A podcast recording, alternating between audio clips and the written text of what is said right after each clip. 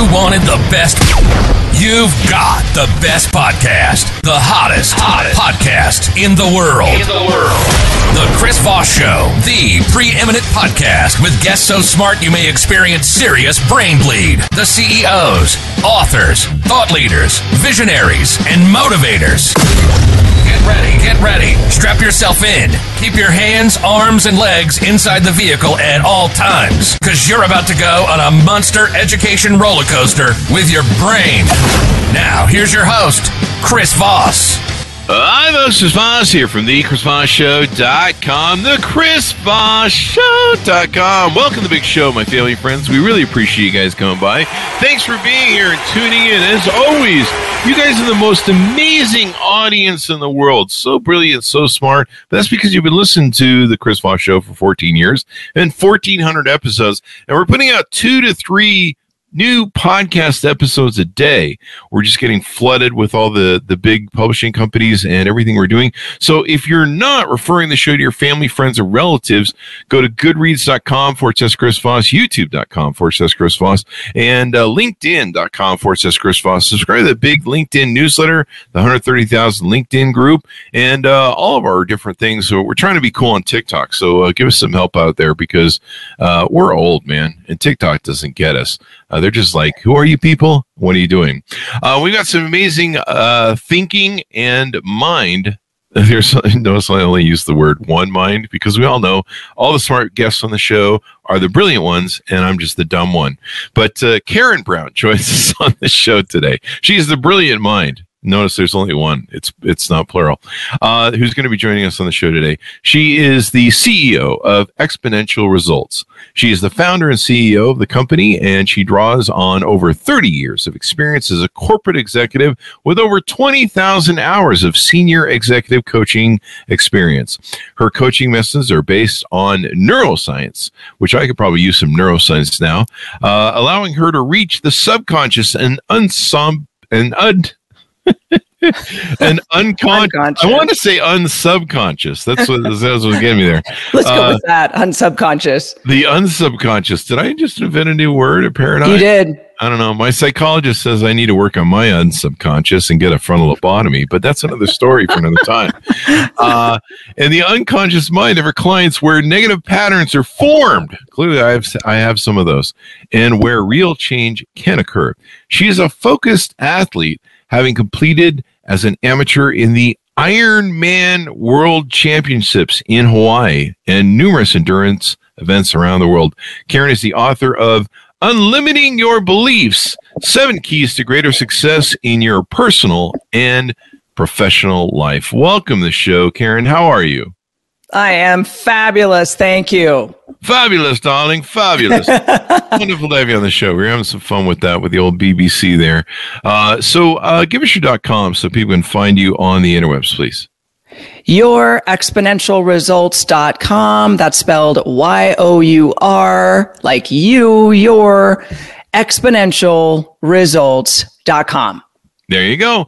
And uh, your book was t- uh, entitled Unlimiting Your Beliefs Seven Keys to Greater Success in Your Personal and Professional Life, told through my journey to the toughest race in the world. That's my as in yours, not my as in mine. Uh, January 9th, 2018. Uh, so, welcome to the show. Uh, tell us a little bit about, uh, like, your origin story. What what got you here and got you into doing all these hard events, like, you know, doing uh doing these these tough events like what what did, did you do did you you're just like hey i really want to. yeah doing do these tough events just iron. for fun. Yeah for wait you don't get paid for this? Oh no my friend. I, I got to pay money to do them. Yeah you, you accepted that? You like went hey this seems like a good idea at the time. Oh. So what motivated you want to do all that? It's actually a great story. So when I was 14 years of age, I was flipping through the channels on the TV and I saw the coverage of the Ironman World Championships in Hawaii. Mm-hmm. And I, I didn't know what an Ironman was. Uh, I didn't even know what a triathlon was. And I was stopped dead in my tracks because of the drama that I saw unfolding. Uh, this was the year of Julie Moss and Kathleen McCartney, uh, which is a famous rivalry. Mm. And it truly was a big drama that unfolded. And right before my eyes was sort of this train wreck that I I could not look away from. I literally couldn't tear myself away from it. Hmm. And I wondered why, because I literally didn't know what was going on. And I sat down on the couch and over the next few minutes, these big emotions began to well up inside me and I started to tear up. Wow. And what I realized was I started looking at that and comparing uh, myself to it and thinking, what if I have inside me what it takes to do that? Wow. And I'm not tapping into it. Mm-hmm. I'm just living this small, safe life.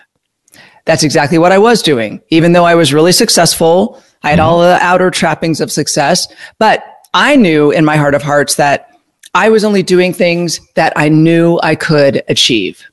Oh. Now all of a sudden, here was this behemoth monster, humongous thing. Mm-hmm.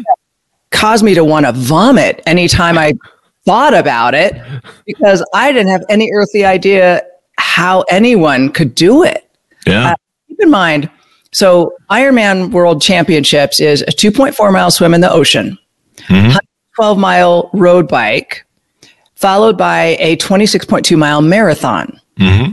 You have 17 hours to complete the race and it's in really difficult conditions. Uh, high heat humidity crosswinds you, you have everything uh, against you in i can't race. do this in my uh, in my at my gym or in the living room with the uh, walking thing whatever. The treadmill? Treadmill yeah. You can tell i don't exercise. Yeah, yeah. Um, but the thing was uh, you I had up to this point, I had never run a marathon. I was primarily a recreational runner mm-hmm. and I had never even ridden a road bike. I was a mountain biker. Oh, wow.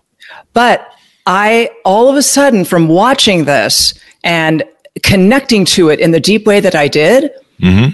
I wanted to do it because mm-hmm. I felt this innate sense of, okay, I have to do that to see what I'm capable of. Oh, wow all of us have um, enormous, infinite potential. Mm-hmm. And this will be my way to tap into that and to wow. really learn what I'm capable of. Was there something in your past or, or, or did you just kind of, just kind of realize that maybe you need to push your boundaries to a new level?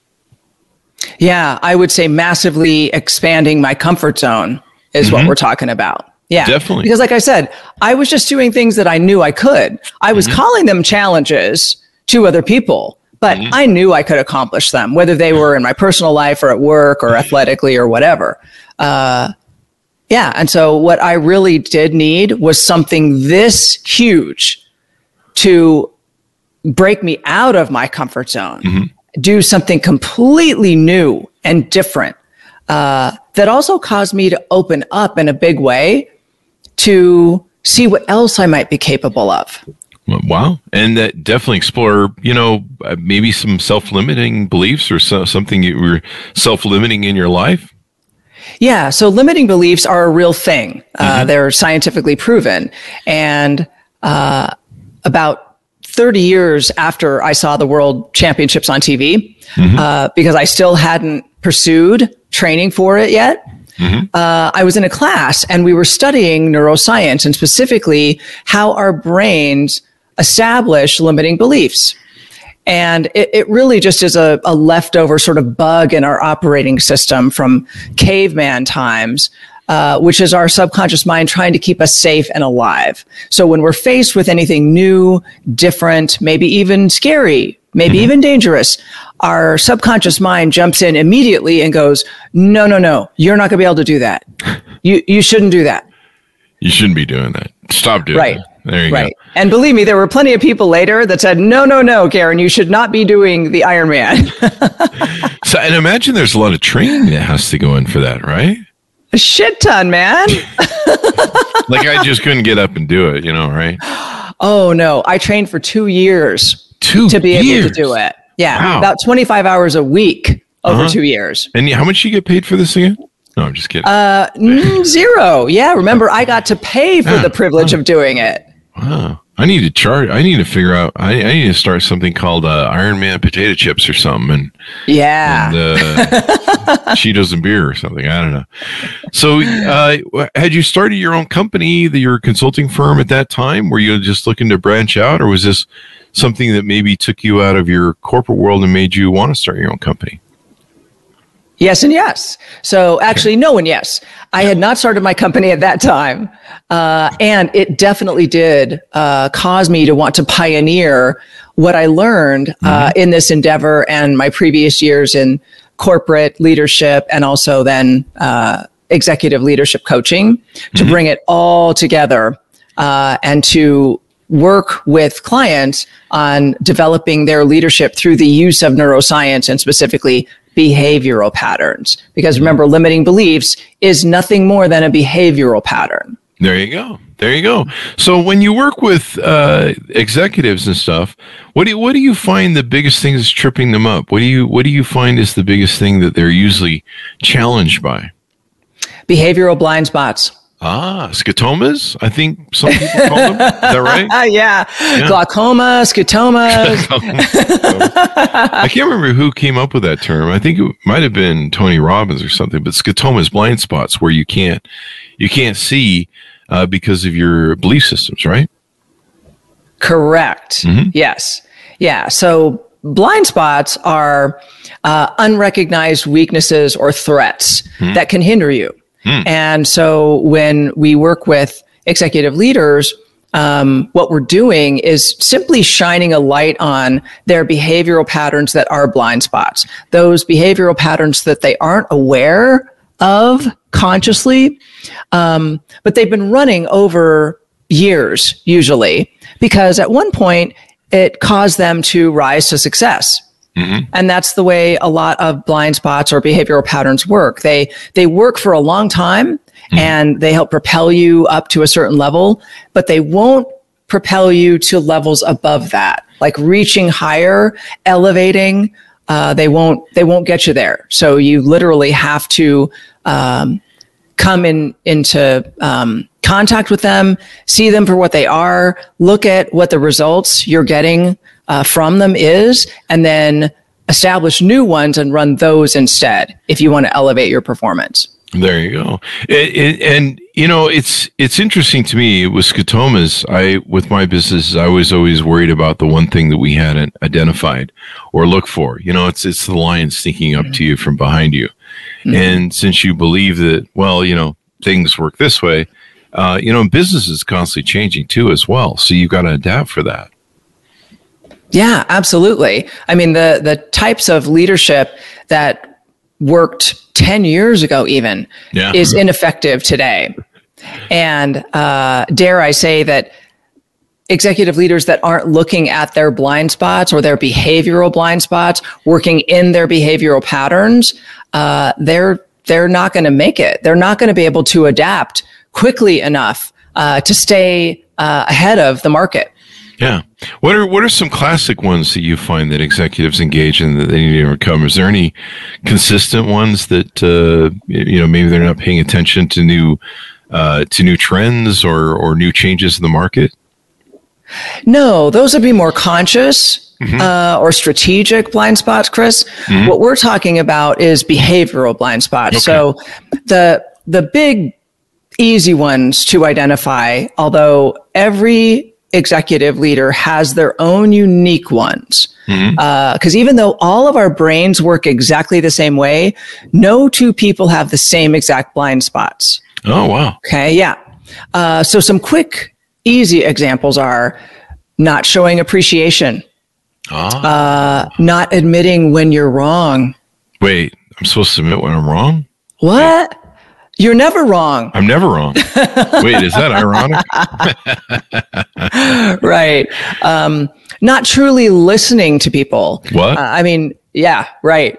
We all know those people that you can tell they're not really listening to what you're saying. They're just waiting for you to finish so that they can give you their solution, their answer. Mm. Right. So, not truly listening. That sounds uh, like my uh, whole podcast. No, I'm just kidding. I've been doing that. Uh, yeah. yeah. and then uh, you, uh, behavior is the thing that really uh, develops us, and, and leadership is is is so complicated. I mean, there's a lot that goes into it. People are just like, I don't know, they give me a title, and I just uh, and I just rule over everybody now. it's like no, it's a little bit more complicated, that isn't it? It's a lot more complicated, complex, I would say, than that. Yeah. But the good news is, leaders are not born; they mm. are made. Mm. Leaders are not born, they are made. And uh, as long as you apply enough aptitude and you really learn and do the work, you can be a great leader. Mm-hmm. Yeah. But even then, you can you can have behaviors like you say that that you don't see or that maybe are hindering you. You know, like uh, sure. I remember one. I don't know if this counts as a behavior, but I know that uh, Mario Cuomo, when he got uh, when he you know got some sexual harassment charges there, you know, we found out he was going around hugging everybody and being a little too handshaky. And I was like, dude, after me too, like, what do you? You're running around hugging people still? Like, what the hell is going on? Yeah. I'm not sure if that counts for what you're talking about, but it absolutely yeah, does. Yeah, That's a great yeah. example, an extreme example of a behavioral blind spot. You're like, what are you, what are you doing? Uh, you know, some of the CEOs that I see, I'm, I'm just shocked. You know, I, I, we used to write people up for sexual harassment for our companies in the 90s, and uh, and yet you see like uh, I think the CEO of CNN has an affair with somebody at the office. McDonald's had one of those. And I think there was somebody else recently in another place. And you're just like, what What are you guys doing, eh? Like, uh, have you? You know, there's there's different ways of dealing with stuff, and yeah. I, I, think a lot of leaders, uh, maybe these days, especially, have to focus a little bit more on empathy. It seems like the workplace has really kind of changed, and you know, there's microaggressions now and uh, diversity things, and and so you've really got to take a look at all a lot of your behavior or maybe some of your biases. Yeah, you know what this really points to, uh, mm-hmm. which is the number one factor in um, uh, what we call authentic leadership, which is mm-hmm. the most effective form, current form, modern form of leadership. Uh, mm-hmm and that uh, it points to the number one element or factor that you have to have to be a great authentic leader, which is self awareness. ah, I have to be self aware too. No I just can't wander around doing whatever I want.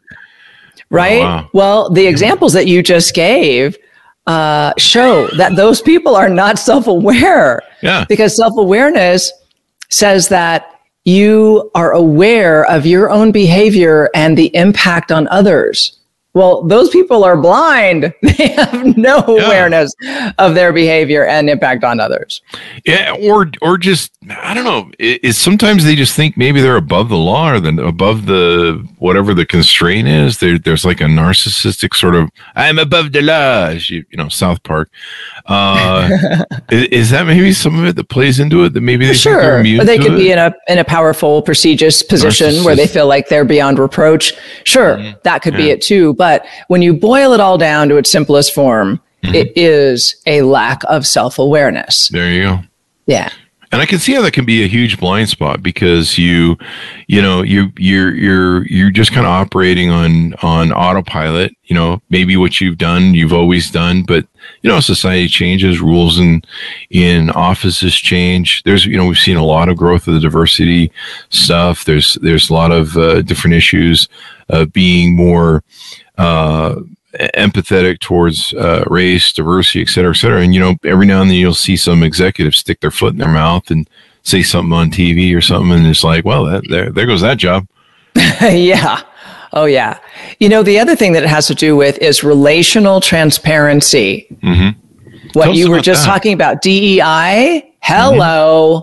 Mm-hmm. mm-hmm. How you're in relationship with other people, mm-hmm. other groups, right? Oh. What what we work on for the behavioral patterns that that deal with that is something called relationship intelligence quotient. Oh. So think EQ, the mm. next evolution of it, and the acronym is RQ for short. Oh, okay. Yeah. So, so it's it's. Uh, tell us more about the relationship thing. Help me understand that because I evidently have a blind spot on that. Let me just say, uh, I'm relieved that you're still on this show and that you haven't been shown the door because you know you felt somebody up or something like that. I, you were, I, I you would never so do that. Relationally transparent. No, like I said, I I I was doing the sexual harassment write ups for employees in the '90s. Man, when that when that thing hit, I you know I was the CEO. It's like, uh, uh, hey, we gotta you know you got to deal with this stuff or else it gets out of hand but uh, so I don't know, man. I I I would never do that. I mean, I, I, I don't even hug people. I don't even touch people. I don't get near them. I'm like, yeah. stay over there, employees, and uh, right. stay away from me. So, yeah. but but EQ now that's not emotional quotient, right? Or is it? EQ is an is emotional um, intelligence quotient. Okay. So RQ mm-hmm. is relational intelligence quotient, mm-hmm. and what relational transparency is is understanding how you interact with others oh. and the and the dynamics that ensue and mm-hmm. let's think about this in a work context okay you're a leader you're trying to get things done you and your team are trying to get things done well everybody goes about getting things done in a slightly different way mm-hmm. this is called your motivational value system i thought those and were it, all my bad employees well that could be too could be too uh, good and bad, and everybody in between. Wait, there's good um, employees? Yeah. Don't you have any? Uh, no. No, I've oh. seen them all, and they've seen well, me. Well, that could that's a different kind of problem. That's Chris. probably yeah. That's, that's another show. That's probably still my problem. uh, okay, so how this works is we are able to scientifically map out every team member's um, relationship interaction patterns. Mm. So how, if you and I and three other people were on a team, we would map out and put this up on the wall, how we all interact with each other when we're trying to get things done at work. Oh, really? Yeah. This is truly revolutionary, even though the science on this has been around for 32 years. Mm-hmm. But the reason it's revolutionary is because every time we put this in front of an executive team, they literally sit back in their chair and they go, holy shit, this is exactly what goes on. Yeah. How did you know this? And we go, it's easy. All we did was inventory your behavior, how you guys interact. It's it's actually very very simple. Mm-hmm. Yeah, so and then we help them to to see their behavioral blind spots, uh-huh. how to interact, collaborate, and even engage in healthy debate and productive conflict. Mm. Better.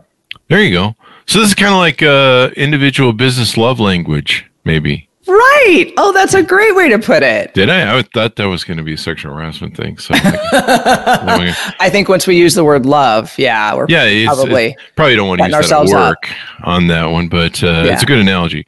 Um, so you you understand, you know, I, I, I learned a long time ago that you can't treat all your employees the same. There's different people that that can produce better or, or produce differently and you've got to approach them better motivate them different you know you you can't motivate everybody the same way just giving up yeah. getting up and doing rah speeches um, you know, I, we were talking on the show recently, um, and I, I, need to come up with a better word for it because obviously things have changed.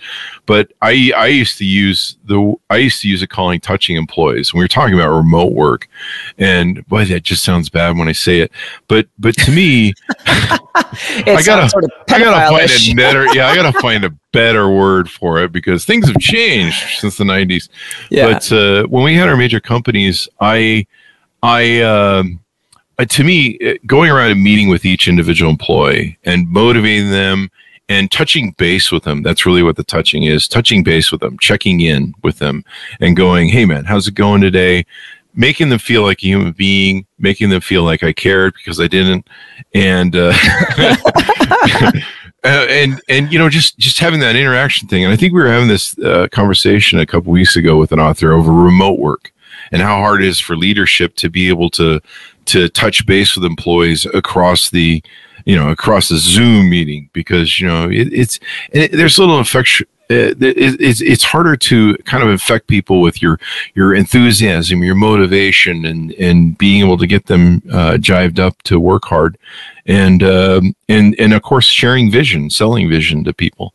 And so I I used to like that because I'd have to go yeah I'd have to go around my salespeople, and my salespeople would have different issues. You know, sometimes you know, maybe they're getting divorced and they got some sort of home thing that's going on. It's screwing up their sales and they need me to play psychologist and work it out. But that's one thing I used to like is it, before remote work was being able to uh, touch base with employees. And basically, I, I call it a, a, personalized touch, but obviously I can't use that word anymore. I'm going to come up with something better. Do you have any wow. ideas? Wow. Wow. Uh, yeah. yeah. So the the modern term is connecting. Connecting. Connecting. See, Not to take anything away just, from you just uh, my- touching and infecting. I want to infect my- were were STIs a part of your organization at some point? uh, this is the '90s, eh? We, I mean, we just had alcohol, cocaine, and uh, I don't know whatever else the hell was going on in the office. but uh, it was it's pretty much like uh, what was that movie, The Wolf of Wall Street? That's kind of how it uh-huh. was. Yeah. Uh-huh. That was a sales oh yeah. With some touching and infecting added in. you know what? There, there was something going on between the better looking employees but uh, you know, on the copy or whatever. I don't know what that means. Okay, but, uh, so it is connecting. It's and connecting. This, this circles back around to authentic leadership.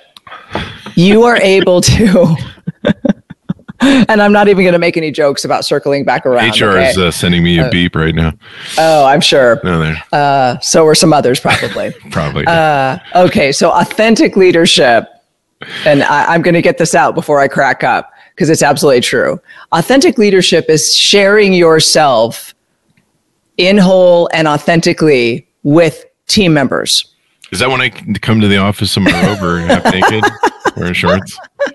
That's why I had to get it out with a straight face first. You knew that. You knew you were setting me up for that. exactly. Huh? I get it. I was lobbing that in for you. There you go. We should be a team go on the road with a comedy yeah. bit. Um, yeah. The uh, it, no, these are important because, like I said, you know, I, I kind of have a little scotoma there. I don't even know what the hell they call it. Um, but uh, I do know way. I know I do know to stay the hell away from them. Although I don't know, you know, uh, being being able to give someone a pat on the back or high five every now and then is cool. But I, I don't think that's even legal in corporate world anymore.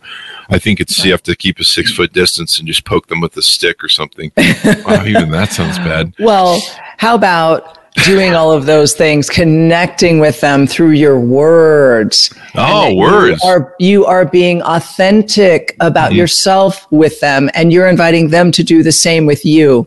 Mm-hmm. And because one thing I learned about a leader is if people feel that you care about them, if you have their best yeah. interests at heart, if you're trying to help them achieve their goals, uh, you know, and it's not so much about like, well, you need to make the com- company achieve their goals. People are like, ah, what, what does that do for me? Huh? Mm-hmm. lately. And so, um, what are some of the other things you help uh, corporate executives accomplish? Well, hold on. Let's finish okay, that thought. That. Uh, so, when you care enough about team members and employees that you will examine your own behavior, mm. you will get to know and understand your own behavior and your scotomas your blind spots, and you will ask others for feedback mm-hmm. and you will learn their behavior mm. and you will actively give them helpful feedback yeah. that you're in it together. Yeah. I learned right? some people's behavior and fired them too. So there's that. Well, yeah, there's that. There's that. They were yeah. stealing or, you know, talking on yeah. the phone too much or something. Yeah. But that but, means you're in relationship with them right? Ah. Relationship transparency, relationship intelligence quotient. This is kind of interesting because I never really thought about being in a relationship with my employees uh, because, uh, well, I think HR said it was a bad thing last time I did that. Um, but I mean, I, I never really thought of that, that, and it's more of a long term commitment sort of thing. Uh, mm-hmm. And uh, I'm not sure I'm up for that sort of commitment. Well, hold on. Uh, take the commitment out of it. Oh, okay. Because what it really is is think about how you get things done at work. Mm, we are supposed unless, to get things done here. Uh, well, yeah, sometimes. Hey, get to work over there, damn it. uh, unless you are a one man band, a one person show, you have to get things done through others. Yeah. And it's the relationship you have with them mm-hmm. that enables or dictates the level of work that you're going to be able to get done together. Mm-hmm. There you go. So, uh, tell us tell us a little bit more about what you talk about in your book. Let's get a good plug in here for the book and and some of the stuff you talk about. I know she got Brian Tracy, I think, to uh, to to put a bit of her endorsement on there. Uh, Brian Tracy's a friend. I didn't get him to do it. Oh, okay. Well, I, I was like, you have a relationship quotient with him or something. A relationship intelligence quotient with There him. Yeah. go. There you Yeah. Uh, all right. So, what the, the premise of the book is that we all still struggle with limiting beliefs. Because, like I said at the top of the show, limiting beliefs are nothing more than a leftover bug in our operating system, which is called our brain. Okay. They don't, they don't really serve us anymore. They just hold us back from doing things that are new or different or sometimes even dangerous, but not, not that often. Um, and so, uh, the book, which is told through my journey to the Ironman, which is one of the toughest races in the world, probably back then it was, uh, that I sort of used my my own story and myself as an example and a guinea pig, right? Because I am a super nothing, not talented athlete. I have no natural, incre- incredible ability in that department. I have to work my ass off for everything I do. So I felt like I was a good sort of case study. Uh, and doing something humongous like that, you run into limiting beliefs. Oh, I can't possibly compete against professional athletes. I'm just a recreational athlete. I haven't ever run a marathon before. I haven't rode a ri- rode a ri- or ridden a road bike before. Those are all limiting beliefs Ah, right? So in the book, I teach you three steps. It's just as easy as that three steps on how to unlimit your beliefs. And you can do it with any limiting beliefs. Works every single time. It's super easy because you know what? Our brains, what I often call our brains is this very powerful yet simplistic machine. It'll do anything that you tell it it can do. And if you're subliminally telling it that you can't, it can't do something, then it's going to prove you right. It's going to go, yeah, we can't do that. And it's going to stop you. sounds like half my life. can you can you tease out the the, the three things, Eh, or do you Oh, want yeah. to? Do we, So or do we first of want to? You got to buy Sure. the book. Well, yes, you got to buy the book. Yeah, you got to buy the Uh, book. Yeah. Yeah. Uh, yeah, it's three simple steps, honestly. Anybody and everybody can do it. Uh, you're basically becoming aware of it, right? We talked about awareness. Ah, Uh huh. the first step is admitting you have a issue. Right. That's what they tell me down at the methadone methadone clinic. Methanol Exactly. Oof. Scotomas, methadone, you're throwing them out today. We got them all. We got them all. It's it's a full. It's a full. We had cocaine in there earlier. Yeah. So you know we got a full. We got a full buffet. Well, don't remember the, don't forget the touching and the infecting. Touching and infecting. It's a full contact show. It's a full contact show. It is. You were taught. You mentioned earlier about about you know can I compete and beat uh, you know uh, professional athletes? And I was like, you know how to do that. You you just stick a stick between their legs or trip them, eh? You stick a stick in their spokes. Yeah, yeah. Yeah. So now that I've interrupted you enough, uh, how about how about uh, can we get those three uh, I- things there? I think sure. you got the first one right. So first one is become aware of the limiting beliefs that you're running. You do that by thinking about whatever it is you want to pursue. Iron Man, infecting people, whatever it is. and make a list of all of the limiting thoughts that come up to you, up in your head Oh, just off the top of your head onto the page. Uh, I can't compete. Uh, I'm not a road biker. I've never run a marathon. I'm a terrible swimmer. Those those were some of mine. Uh, so just jot those down, left hand margin on a page. I like Okay. that. Writing those down so that you you have them, you can look at them. I mean, trying Oh, to yeah. battle them in your head is is especially when you have eight personalities like I do is hard. But I like that. Yeah. So become aware of them, jot them down. Mhm. And be aware that there's there's probably going to be more than one. There might be a leading one, Mhm. but then stay with it and keep asking yourself that question and and diving into pursuing whatever it is you're thinking of, and more will come out. Okay. And it's important, like you said, to get them all out of your head onto the page. Okay. So you can see them. Then take each one and write the opposite of the limiting belief. So for me, uh, my limiting belief was I can't possibly compete against pro athletes in the Ironman. The opposite of that is the unlimiting belief, which for me was I will compete in the Ironman World Championships. Yeah. Mine would have been I'll just trip him. right. okay. So write out the opposite, unlimiting belief for each one. Ah, so you changed Uh-huh. the paradigm of Yep.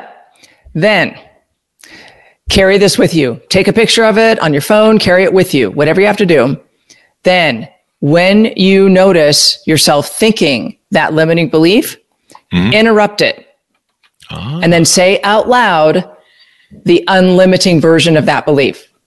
So Very- literally, I would stop myself during the day. I was a CEO of a major real estate office at the time. Yes, I got some funny looks. It's okay. I would stop myself dead in my tracks and go, all right, stop.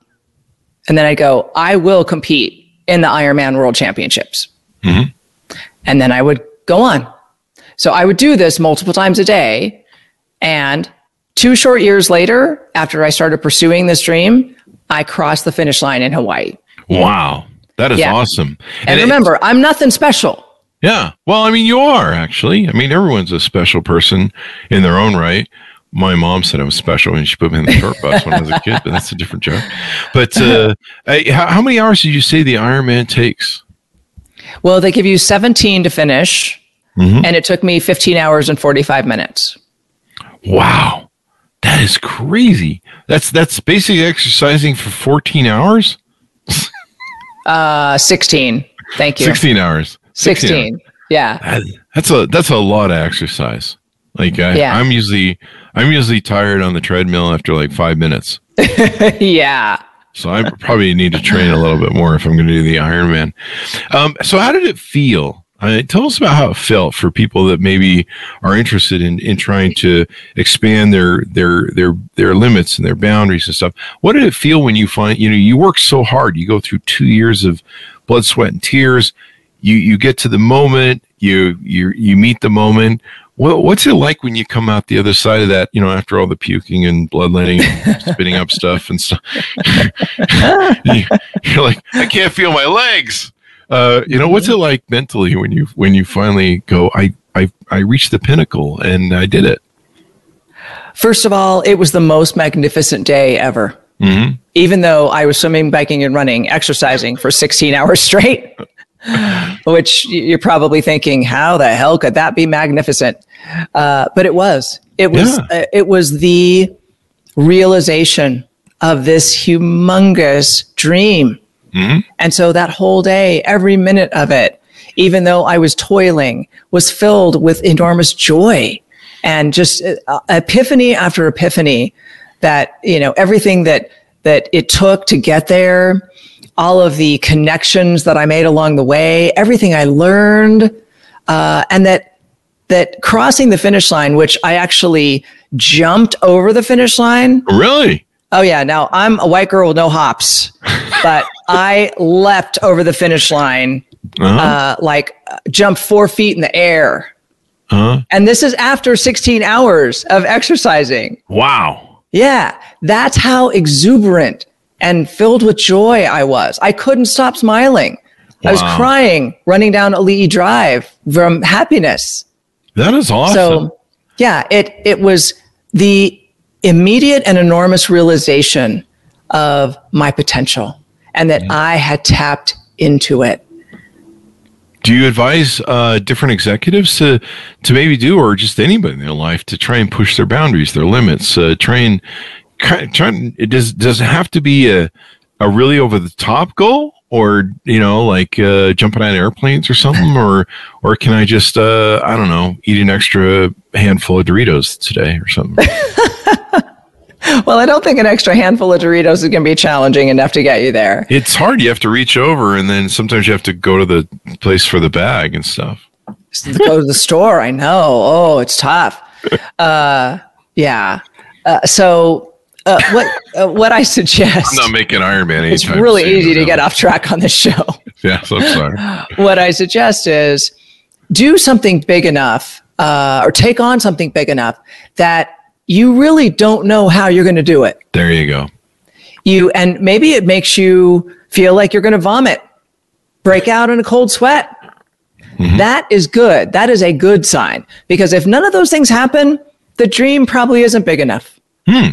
Maybe you need to be, you know, self-aware that you kind of feel your yourself freaking out a little bit, like, whoa, this is like too big for us. And and, yeah. and I think I think sometimes in psychology or maybe motivational books, this is called stretching, where you're kind of stretching yourself, right? Yeah. Stretching your ability. And when you find that you stretch, you find that you have a wider aperture of what you can achieve, accomplish, and maybe expanding your, your mind. Yes, that's exactly yeah. it. Yes. Yeah. I call it expanding your comfort zone. There you go. And in, in the book, I open with an analogy that often we think we have to get outside of our comfort zone mm-hmm. to uh, do really big things. Mm-hmm. Well, I disagree with that. I don't think there's really any, you know, scientific uh, proof that shows how we can get outside our comfort zone to do big things. It's in expanding our comfort zone that we do big things and that it's your comfort zone is actually like uh, an infinitely expandable rubber band mm. that that never snaps back it mm-hmm. just keeps expanding bigger and bigger and bigger is there ever a chance is there ever a point where you can n- not have any blind spots as an executive or as a human being? Is there is there a way you can master it all? Or, or is, is the world just going to constantly change or you're going to constantly change your business environment's going to constantly change where you just have to keep trying to adapt and and uh, and move with it? That's a great question chris. Yeah. the the truth is yes you'll always have blind spots Damn but it. as you grow and expand and elevate there are mm-hmm. fewer of them and they're less pronounced there you go because I'm yeah. tired of trying to work to be a leader. I just like to get it over with. I, mean, I just want, I just want to arrive and be like, okay, I know everything now, which uh-huh. is which is. I mean, I've thought I've known everything for the past 55 years. So, and right. I and uh, clearly, the more I know, the more I don't know, which is yeah, uh, yeah that's always disturbing. Um, yeah. It, it, leadership is is such a big challenge for people, um, and I think a lot of people don't understand that they're leaders sometimes no matter where they are. Uh, you know, I, have had some people say, "Well, I'm not. I'm just a manager here. I'm not the real leader. The leader's the CEO guy. I just kind of hang out here and move the papers around." And people don't realize there's there's all sorts of different places where you can be a leader. A parent is a leader. Um, mm-hmm. You know, at least they are until the kids are teenagers, and then you know that that switches on the game. But uh, See, being my, in my estimation, in my viewpoint, everyone is leading themselves. There you go. I like that. Yeah. So whether like you're that. a parent, you're a child, you're a student, you're a manager, you're a bank teller, doesn't matter. You are leading yourself. Mm-hmm. Right? So you just own it and roll with it. Are there people that aren't leading themselves? I think I've seen those. Are they politicians? No, I'm just kidding. Oh, oof, ooh, boy. threw, threw, some shade there at the politician. Oh, yeah they're an easy crowd to pick on. So. Sure. There are plenty of people who are not leading themselves. And the way I like to look at that is that they're just not self aware. They're not, ah. they're, they're, they're asleep. Mm-hmm.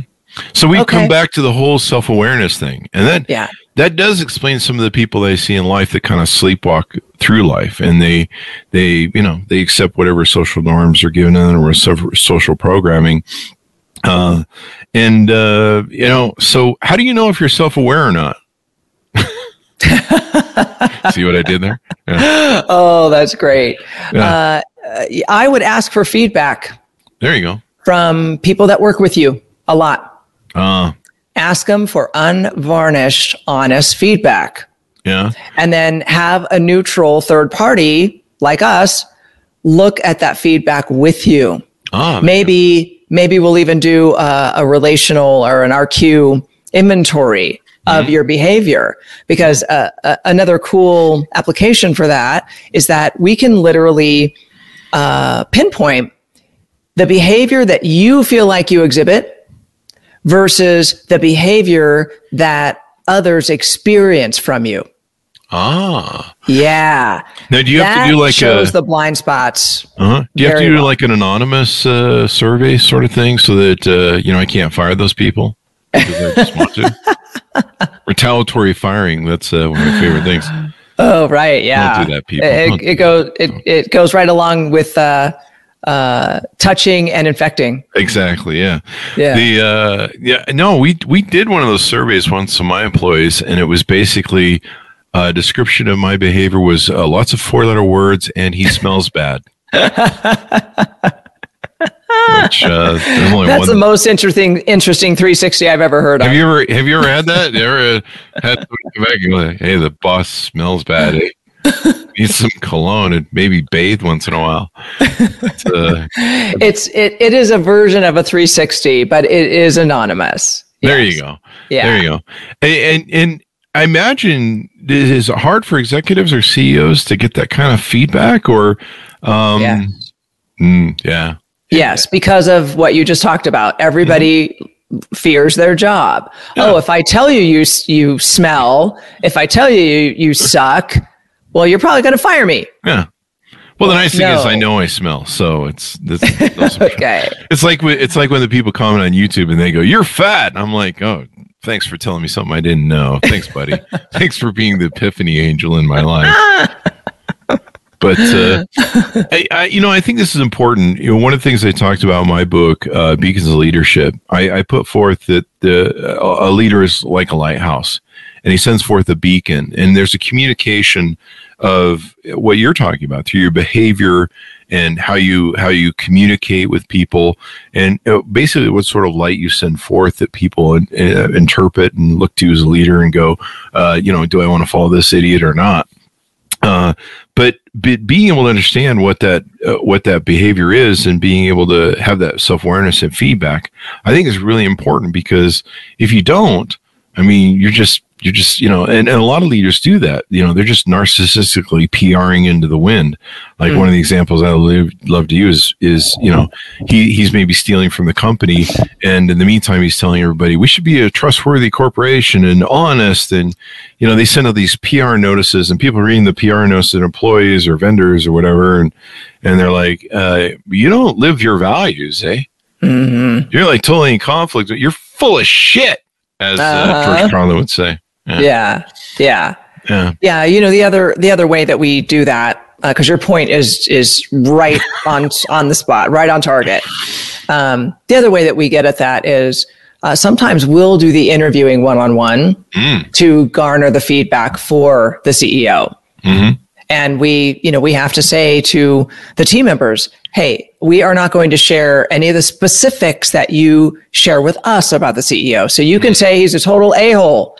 We're not going to use that with him. We're just going to distill everything that's given to us down to the behavioral blind spots that they equate to.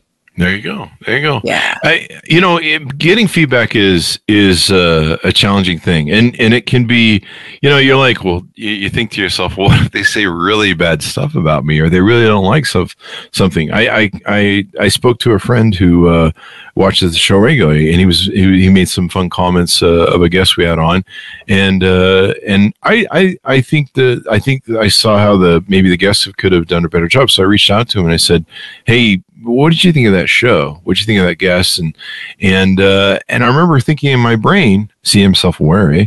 At least, Uh-huh. at least in this space. Um, and I, I thought in my brain, I'm like, God, what if he tells me this show is complete garbage? And uh, you know, maybe maybe it's me who's the problem, and and whatever, whatever. And and you know, but I had that thought that went through my brain. But I, I still sat down with him, and he had some he had some great tips. And he, actually, I think uh, they liked the guests more than maybe uh, I thought how how the interview went. Um, Mhm. and so it, it's it's scary. It's scary to do that and get that feedback, but this is the only way you can improve, right? It's kind of like w- what you did with the Iron Man thing. You, you know, it's scary to go up against that big goal and and and all that stuff, and and sometimes you can dread it, but you just got to go for it, and that's the only way you can really learn and improve is to get that feedback. Exactly. Yeah. Yeah. If you just keep walking around blind, then you're going to get the same results you always got. Yeah, exactly. Yeah, you're not going to grow. You're not going to improve because you're not going to ever, uh, you know, be um, shown anything new. Yeah. What's that old line? Uh, uh, doing the same thing over and over again, expecting the same results is is insanity. Is insanity. Yeah, mm-hmm. which my psychiatrist says I'm from. what what have we touched on that you guys do at your company and how you help people? What haven't we touched on? Yeah. See, I use that touch word again. What the hell? Right, touching and infecting. I love that. I'm taking that away from this yeah. show. What, what have we? What, what have you? Never mind. I'm not throwing that on your company. Uh, so, so uh, anything more you want to tease out about how you guys do it and, and what you do over there? Yeah. Well, we actually can touch and infect everyone.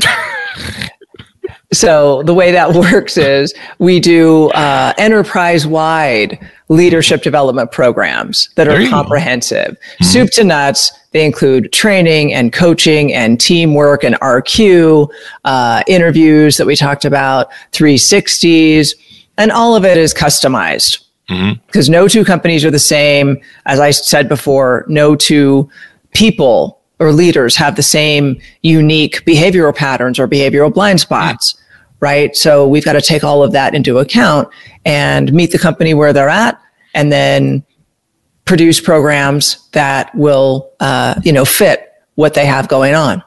There you go. There you go. Mm-hmm. I, I, like that. Uh, you know, le- leaders are everywhere, and a company has to develop their leaders because you've got to, you know, as the people rise to the ranks, these are your future CEOs, your future vice presidents, future people you're going to fire, uh, and uh, and uh, future people you're going to touch and affect. Um, people, HR is in my ear right now. Uh, but uh, you know, you've you've got to develop them because they're your replacement, especially if you're a CEO. I mean, that was one thing I learned early on as a CEO is, you know, you you eventually got to start turning uh, things over to people. You got to start delegating, and and maybe you don't want to be the CEO of your company. You want to move to some other things that you want to do, and but you need to put somebody who's in a good leadership position who could lead well. And I've certainly, you know, been guilty of putting in people that I thought would make great managers, uh, usually good salespeople that uh, we hadn't developed to be good leaders, and and they made horrible managers. Mm-hmm. Uh, and salespeople and managers kind of are two different sort of animals. I'm not sure if you can fully convert them. You know better than I would. Yeah. But uh, it was always a challenge um, because they're they're they're just I, I, think they're just two different modalities. But uh, you know if you don't have good people you can put in different positions and and let them lead. And I think a lot of people have leadership potential. Do they? Or am I delusional? Do you have a do I have a good Yeah. Yeah, a lot of people do have leadership potential. Remember what I said earlier, leadership is learned, not innate. That's right. That's yeah, right. But sure. it it it it has a direct correlation to how much how uh, effective of a leader are you going to be uh, directly correlates to uh, how much self awareness you're willing to cultivate, mm-hmm. and then how much work you're willing to do to change your behavioral patterns. Mm-hmm. Yeah. Let, let me ask you this: Does that but those behavioral patterns include communication? Yes. Like one of the things I was always try to be self aware and was always struggling to was making sure that what I was communicating people are understanding. So like if you're telling somebody just a simple example, you know, how to operate a piece of machinery. Okay, you go beep beep beep boop boop and that's how you how you make that work. And you know, sometimes an employee would screw something up and I'd say, you know, hey, what happened? They'd be like, Well, you told me to do this. And I'm like, I did. And you know, you'd have to try and figure out the best way to communicate to make sure that you know am i communicating my vision correctly? Am i instructing people correctly? Am i motivating correctly? Um, so I, here i just thought i was paranoid this time but i guess i was trying to be self-aware. Oh yeah. So yeah. what you're talking about there is uh, a couple of different things. Uh, mm-hmm. first of all managers manage things. Managers manage tasks. Mm-hmm. leaders lead people Ah, I love this. Yeah. So when you're telling, say, a manager how to run a machine, you are telling them how to do something. You're telling them how to manage tasks, right? When you're a leader leading people, what you're doing is setting expectations of the end result that you're looking for. There you go. And then saying, okay, that's the end result. Now figure out how to get it done. There you doesn't, go. Doesn't matter to me how you get it done. I just want this to be the end result. Mm-hmm. And painting a good vision for them is really important as well. you have to set clear expectations and that's Yeah. something that we we do find a lot as a behavioral blind spot that either no expectations are set at all Mm-hmm. it's just you go from a meeting where everybody says oh yeah that's what we need to do Mm-hmm. and somebody's going to do it but No they don't know who it is and they don't know by when uh, much less anything more detailed about the expectations on what needs to be done Mm-hmm. or what the end result is, uh, or they're very vague, Yeah. very vague. or we just need have more meetings. Yeah, we, we just need meeting. 20% growth. Okay, 20% growth in what? By when? Measured how? Yeah. Right? Give them some more detail and then truly step out of their way. Have some milestone check-in meetings. Mm-hmm. Ask what the trajectory is. Maybe maybe measure some data, track some results, see if you're on trajectory, if you're on course. If not, this is called performance management. Ask some questions, Mm-hmm. right? Hey, tell me uh, what's attributing to where we are versus where we wanted to be at this point. Let them talk. See, the, the thing about authentic leadership that I think gets just glossed over a lot of times is the incredibly powerful use of asking good questions rather than assuming and telling. Ah. Oh, well, you're off course because we're missing the mark and tell me what, what's going wrong. Oh, Where are you falling short? What? Uh, no, that's not going to be real effective with anybody. Mm-hmm. So you've got to ask really good questions, stay out of assumptions, uh, and then get them to tell you what's going on. And then just help facilitate uh, solutions for it. That is also your role as a leader. You are a facilitator. You are not. You do not need to be the smartest person in the room. You you do not have to command and control, come up with every solution, every idea, and tell people what to do. That's the opposite of authentic leadership. Yeah. I I love this because when I was I'd read I think it was the, called the fifth discipline back in the day. I'm an old 80s books reader and a lot of the Tom Peters. And I remember I think it was the fir- fifth discipline and the book talked about trying to create a learning organization. And that was the thing I was always trying to do. And, and maybe the better uh, language word is what you use, making a self aware uh, organization, because that way you kind of self learn, really. Yeah. Sound right? Yeah, absolutely. Yeah, as long as you give people the room to self learn, because Yeah. guess what? That's going to include making mistakes and failing. Right. But uh, there isn't one person I can talk to that wouldn't say they learned the most through making mistakes or failures. There you go. That is the way we learn the biggest lessons. Yeah. We don't really learn much by having successes.